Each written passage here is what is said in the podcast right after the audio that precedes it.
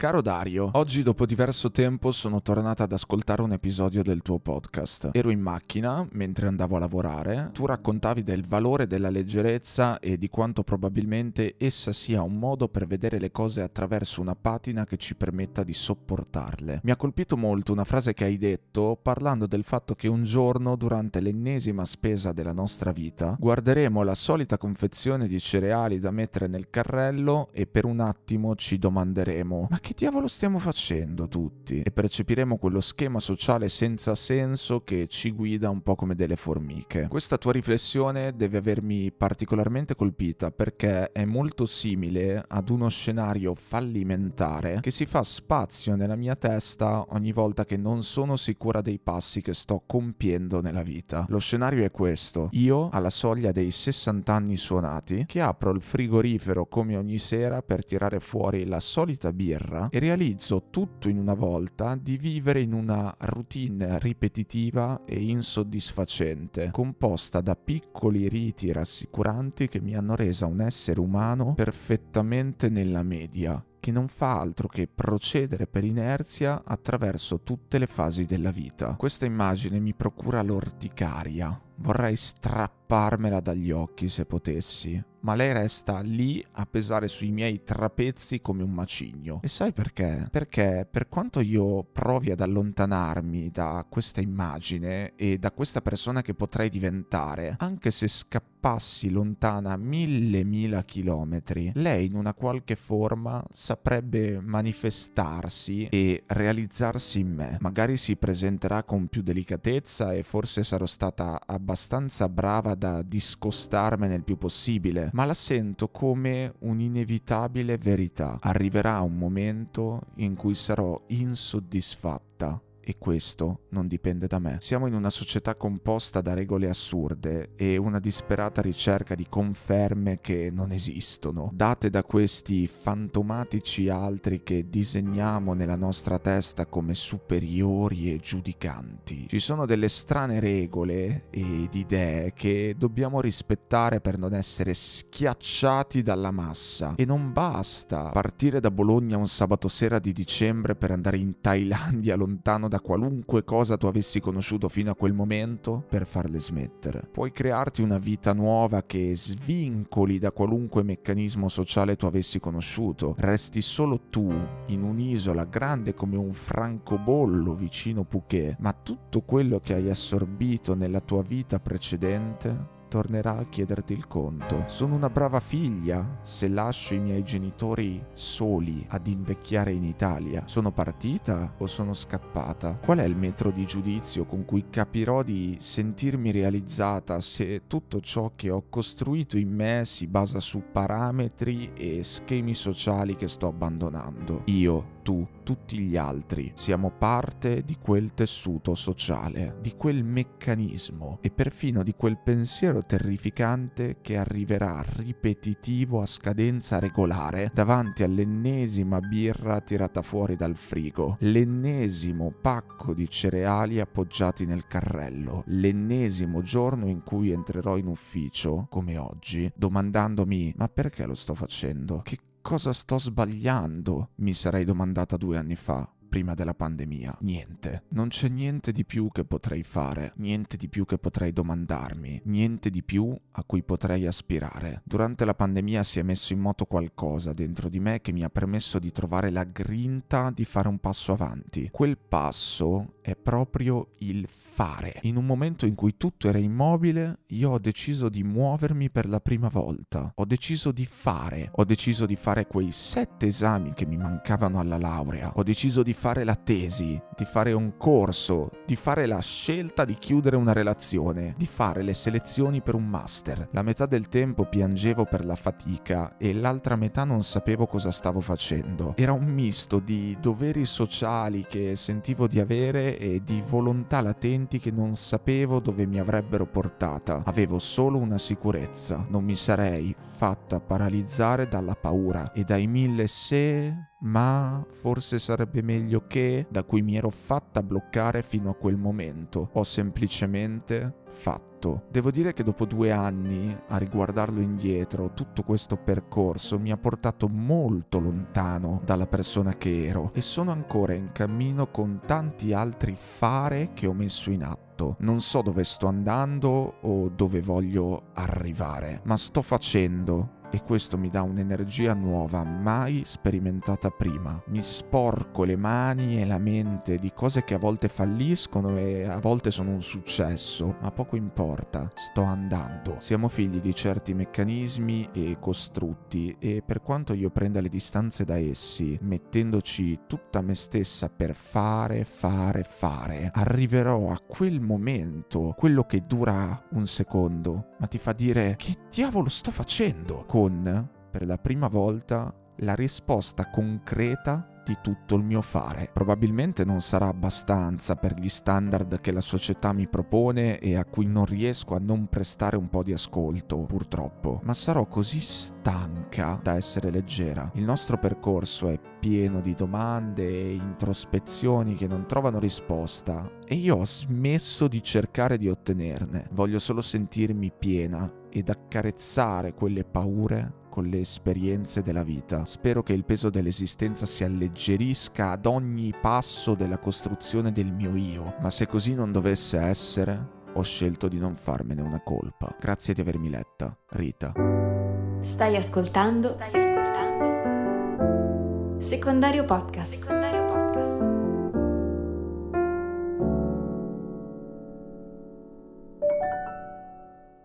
Ciao Rita, comincio dicendoti che la tua mail mi ha trasmesso veramente molto, quindi sono io a doverti ringraziare per avermi dato la possibilità di leggere le tue parole e per averla data a chiunque stia ascoltando questo episodio. È sempre molto significativo quando si creano questo genere di connessioni asincrone, nel senso che tu ti sei ascoltata a distanza di tempo dalla sua uscita un episodio del podcast nel quale hai trovato fatto qualcosa di tuo e poi hai come sentito il bisogno di darmi qualcosa indietro. Sono processi empatici a distanza, dilazionati, diffusi e non finiranno mai, credo, di farmi un certo effetto. Quindi grazie a te. Devo dire che, come poi succede molte volte quando ricevo delle mail che non contengono dei punti di domanda espliciti, ma più che altro delle considerazioni personali, mi sento quasi di troppo a dire la mia adesso, come se fosse giusto leggerti e basta, come se dovesse tutto concludersi lì al mio momento di lettura della tua mail. Mentre ti leggevo, quando hai parlato dell'andarsene via su un'isola grande come un francobollo vicino Phuket, che tra l'altro non conoscevo perché in geografia devo ammettere che me la cavo davvero male, mi hai fatto venire in mente quello che mi diceva il mio psicologo. Devi sapere che da diverso tempo mi capita spesso di avvertire in maniera molto intensa il peso di quelle strane regole ed idee che dobbiamo rispettare per non essere schiacciati dalla della massa, come le hai definite tu, e questo mi porta a sviluppare un ricorrente desiderio di chiamarmi fuori, chiamarmi fuori dai giochi, alzare bandiera bianca, abbandonare la nave, farmi da parte, dire a tutti quanti, sapete cosa? Basta, è tutto troppo troppo. Fanculo la competizione. Fanculo questa roba che bisogna conquistare gli altri. Fanculo che bisogna piacere. Fanculo anche questa libertà costretta che mi sta divorando vivo. Fanculo. Me ne voglio andare via il più lontano possibile. Chi è che non ha mai avuto in almeno una fase della propria vita quella voglia di abbandonare ogni struttura consolidata e quel bisogno di decostruzione totale. Chi è che non si è mai sentito in gabbia, ma in una gabbia senza sbarre, in una gabbia della quale non si riesce a individuare il confine esatto, in una gabbia invisibile ma dagli effetti più che mai concreti. Quando veniva fuori il mio desiderio di chiamarmi fuori con il mio psicologo, quando gli raccontavo che avrei tanto voluto lasciarmi tutto alle spalle, cambiare vita, vita, cambiare luogo, cambiare ritmi, cambiare Dario, cambiare tutto tutto, andarmene in un posto sperduto del mondo purificato da paranoie, paure, ansie e passato, dove ricominciare tutto da capo. Lui mi parlava del paradosso del chiosco ai Caraibi. Non mi ricordo esattamente se fosse un chiosco ai Caraibi nel suo esempio, ma il concetto era che scappare via, mollare tutto per andare ad aprire un chiosco in qualche bel posto del mondo per allontanarsi da quello che non va, da un passato o da un presente che ti opprime,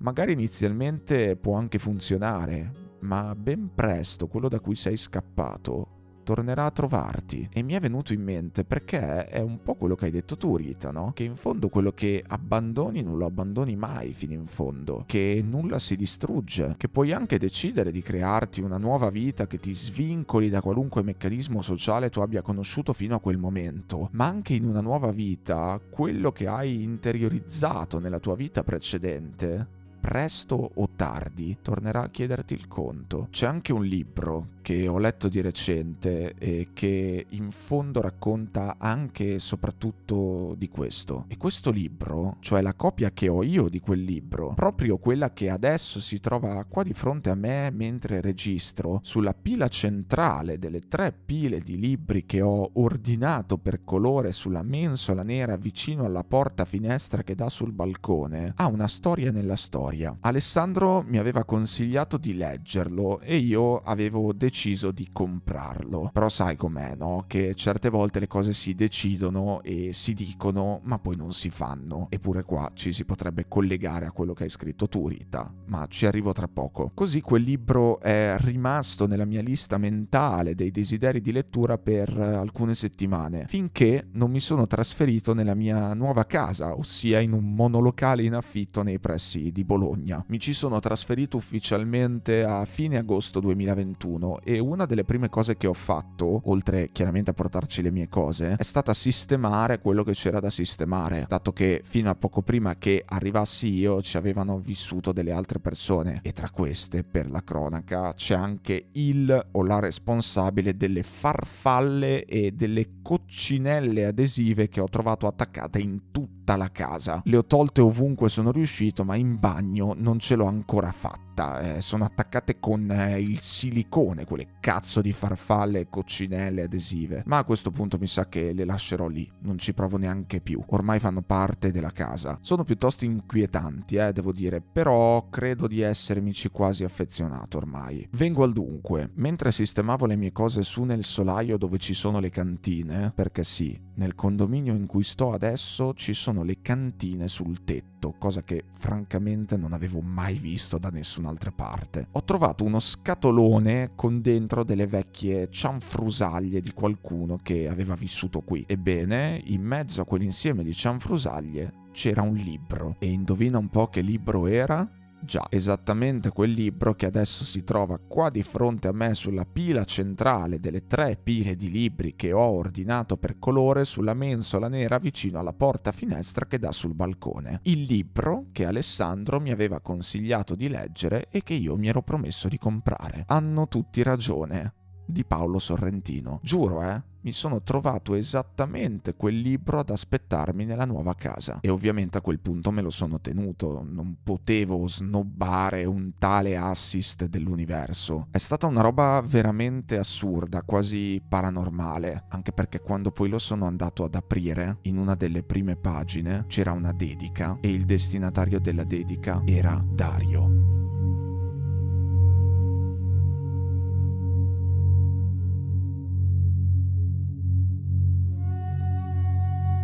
No, dai, sto scherzando, questo non è vero. Non è vero, c'era, c'era solo il libro, senza dediche. Ritrovarmi quel libro nella casa in cui mi sono trasferito è stata l'ennesima conferma che per quanto ci sforziamo di comprendere la vita, essa è destinata a sfuggirci sempre, dato il suo vizio incurabile di sorprenderci. Comunque, nel caso tu non l'abbia già letto quel libro, te lo consiglio. E poi appunto c'è un protagonista che vive con un certo tipo di schema per gran parte della sua vita in Italia sbaglia, uno schema fatto di continui eccessi, cioè uno schema privo di schemi, e a un certo punto se ne va in Brasile per iniziare una nuova vita lontano dal suo passato, lontano dal vecchio sé, cosa che riesce anche a fare finché a un certo punto la sua vita precedente torna in un certo senso a trovarlo, a bussare alla sua porta. Non dico altro così se te lo vuoi leggere non ti rovino niente. Ti metto il link nella descrizione dell'episodio come faccio sempre quando do dei consigli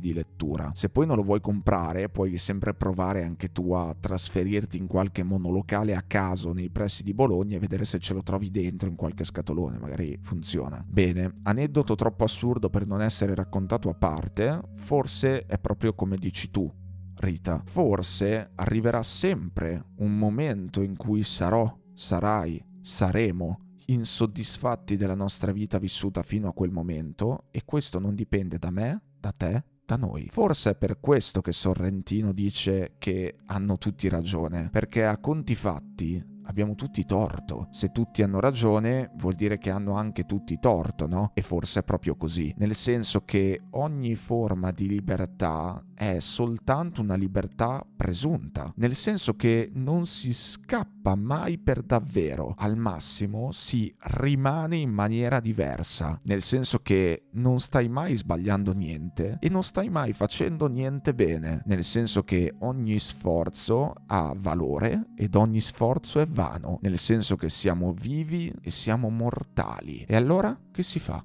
Si fa si fanno quei sette esami che mancano alla laurea, si fa quella tesi, si fa quel corso, si fa quella scelta di chiudere la relazione, si fanno le selezioni per quel master, semplicemente si fa. Se tanto comunque in ogni caso ci sarà sempre quel momento in cui scegliere la confezione di cereali ti sembrerà un gesto mortale, se tanto comunque in ogni caso arriverai a prendere quella solita birra dal frigo accorgendoti che è sempre la solita birra, che sei sempre tu a prenderla dal frigo con la tua mano, ancora tu a prenderla con la tua mano, solo tu, e nulla in quel momento andrà bene, nulla sembrerà al suo posto, allora si fa. Se tanto comunque in ogni caso ci sarà un momento in cui ti accorgerai che nulla torna, a parte quella sensazione sconvolgente che nulla torni, che quella sensazione torna sempre, torna a prescindere da quello che hai fatto, dalla persona che sei diventato o diventata, allora si fa. Si fa perché, preso atto dell'insensatezza di fondo a cui siamo condannati dal momento in cui nasciamo, non ci resta nient'altro da fare che fare. Sì perché facendo ci si stanca e anche non facendo ci si stanca, è vero, ma facendo ci si stanca stanca meglio, ci si stanca al punto di non avere più voglia di trovare delle risposte, ci si stanca al punto di non avere più voglia di sviluppare dei ragionamenti, ci si stanca al punto di voler fare ancora, di voler soltanto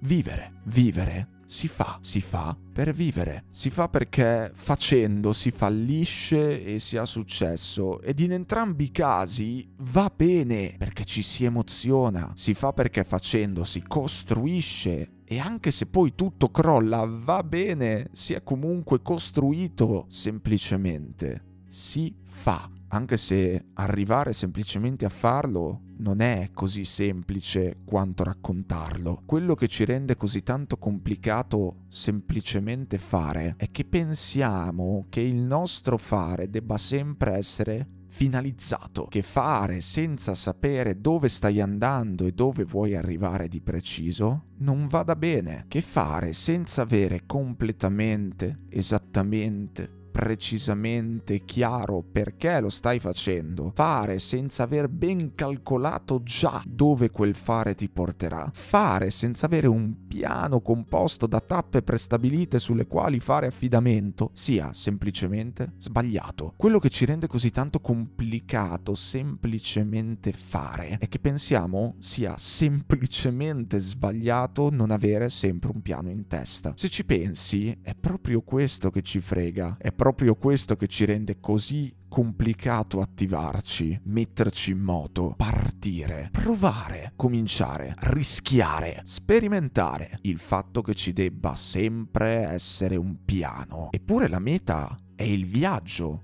giusto? La vera destinazione è quello che succede mentre vai. Il cuore non è nel punto, ma nei puntini di sospensione. La pressione ad avere tutto quanto sotto controllo ce lo fa dimenticare questo. Ce lo fa dimenticare che non stiamo andando da nessuna parte, se non a morire. Cosa che invece dovremmo ricordarci ogni singolo giorno. Cosa che non è triste, è semplicemente vera. Le cose vere non sono né tristi né allegre, sono soltanto vere. Che un giorno moriremo è vero, così come è vero, molto probabilmente, che ci sarà sempre un momento apparentemente come un altro, in cui ci fermeremo, ci guarderemo intorno e ci chiederemo: ma perché? Ma che senso ha? Ma che cosa ci faccio qui? E allora che motivo c'è di chiedersi sempre il perché di ogni cosa, se tanto il perché di ogni cosa, a prescindere da quello che farai, da dove sarai e da chi sarai, verrà comunque a farti visita? Meglio farsi trovare pronti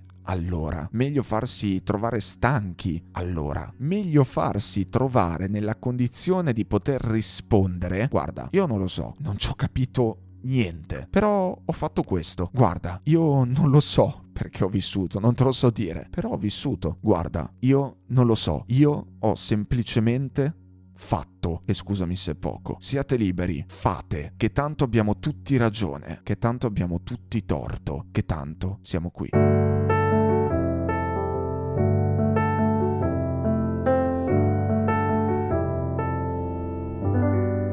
Ascoltato? Hai ascoltato? Secondario Podcast.